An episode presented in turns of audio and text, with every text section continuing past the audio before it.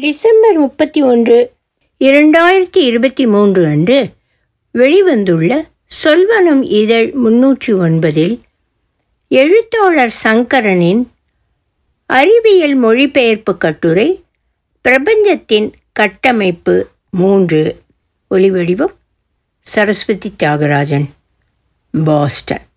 மூலம் Carlo Rovelli இருபதாம் நூற்றாண்டின் முற்பகுதியில் வெளி மற்றும் காலத்தின் செயல்முறை விளக்கத்தை ஐன்ஸ்டைனும் பொருட்களின் விசித்திரமான துளிம பண்புகளை கணித சமன்பாட்டில் அமைப்பதை நீல்ஸ் போரும் அவரது இளம் சிஷ்யர்களும் செய்து முடித்தனர். நூற்றாண்டின் பிற்பகுதியில் இந்த இரண்டு தேற்றங்களையும் அடிப்படையாக கொண்டு பேரண்டமாகிய பிரபஞ்சத்தின் கட்டமைப்பு முதல் சிற்றண்டமாகிய நுண்துகள் உலகம் வரை இயற்கையின் பல்வேறு தளங்களில் இயற்பியலாளர்கள் ஆராய்ந்து வருகிறார்கள். இந்த கட்டுரையில் பிரபஞ்சத்தின் கட்டமைப்பு குறித்தும் அடுத்த கட்டுரையில் நுண்துகள் உலகம் குறித்தும் சொல்லப் போகிறேன். இந்த கட்டுரை பெரும்பாலும் வரைபடங்களாலானது. ஏனெனில் அறிவியல் என்பது பரிசோதனைகள் அளவீடுகள் கணித சமன்பாடுகள் மற்றும் கராரான அனுமானம் ஆகியவற்றிற்கு முன்பு பார்வையையே அடிப்படையாக கொண்டது. அறிவியல் காட்சிகளிலிருந்தே துவங்குகிறது.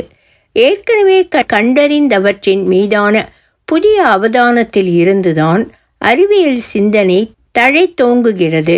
நான் இங்கு அவ்வாறான பார்வைகளுக்கு இடையிலான பயணத்தை எளிய சுருக்கமாக தருகிறேன்.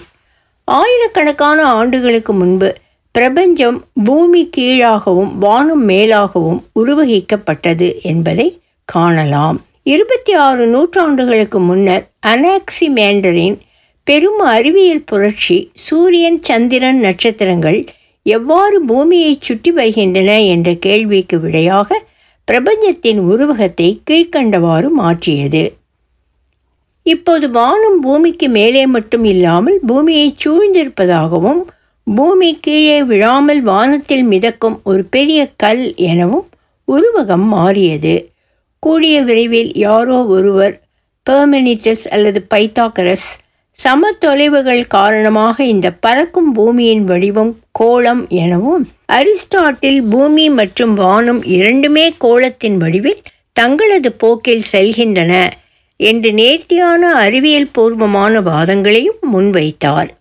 எனவே பிரபஞ்சத்தின் உருவகம் கீழ்கண்டவாறு மாறியது. வானுலகில் ஆன் த ஹெவன்ஸ் என்ற தனது நூலில் அரிஸ்டாட்டில் விளக்கிய இந்த பிரபஞ்ச உருவகம் மத்திய தரைக்கடல் நாகரிகத்திலிருந்து தற்போதைய மத்திய கால நாகரிகம் வரையில் அதன் அடிப்படைகளுள் ஒன்றாக இருந்தது. தாந்தேவும் ஷேக்ஸ்பியரும் அவர்களது கல்விக்கூடங்களில் படித்த உருவகமும் இதுவே.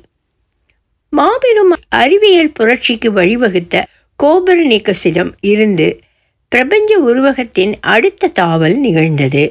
ஒரு முக்கிய மாற்றம் தவிர்த்து கோபர்னிகஸின் பூமி அரிஸ்டாட்டிலிடம் இருந்து அவ்வளவு வேறுபட்டதில்லை. ஏதோ ஒரு பழங்கால சிந்தனையிலிருந்து கிரகங்களின் நடனத்தின் மையமாக இருப்பது சூரியனே அன்றி பூமி அல்ல என்பதை கோபர்னிகஸ் உணர்ந்து விளக்கினார். நமது கிரகம் மற்றும் கோள்களுள் ஒன்றாக அதிவேகமாக தனது அச்சில் தன்னைத்தானே சுற்றி கொண்டு சூரியனை வலம் வருகிறது. நமது அறிதலின் வளர்ச்சி தொடர்ந்தது. மிக விரைவிலேயே மேம்படுத்தப்பட்ட கருவிகளின் உதவியால் சூரியன் மற்ற நட்சத்திரங்களைப் போல சாதாரண ஒன்று எனவும் சூரிய குடும்பம் போல பல அமைப்புகள் பிரபஞ்சத்தில் இருப்பதையும் கண்டுபிடிக்க முடிந்தது.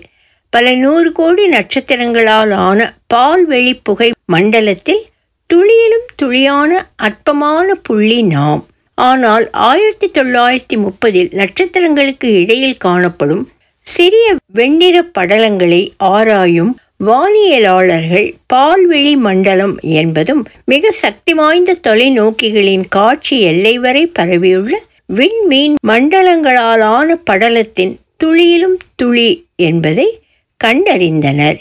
இப்போது பிரபஞ்சம் ஒரு சீரான எல்லையற்ற விரிவு என்று அறியப்படுகிறது. கீழே கொடுக்கப்பட்டுள்ள படம் வரையப்பட்டது அல்ல. ஹபிள் தொலைநோக்கி எடுத்த இதுவரையில் இல்லாத அளவு ஆகாயத்தின் மிக ஆழமான புகைப்படம்.